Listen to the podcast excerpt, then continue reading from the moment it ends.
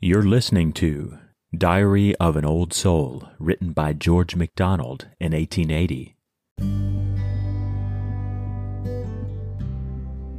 O Christ, who didst appear in Judah land, thence by the cross go back to God's right hand. Plain history and things our sense beyond, in Thee together come and correspond. How rulest thou from the undiscovered bourne, the world wise world that laughs thee still to scorn? Please, Lord, let thy disciple understand.